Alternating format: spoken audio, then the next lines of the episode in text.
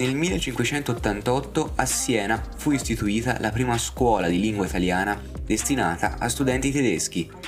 Nel 1917 cominciarono i primi corsi di lingua e cultura italiana dopo l'unità d'Italia. Primo di agosto nasce la Scuola di Lingua e Cultura Italiana per Stranieri, che sarà poi chiamata Università per Stranieri di Siena. Il suo scopo principale è quello di diffondere la lingua e la cultura italiana e al tempo stesso aprirsi alle lingue e alle culture degli altri.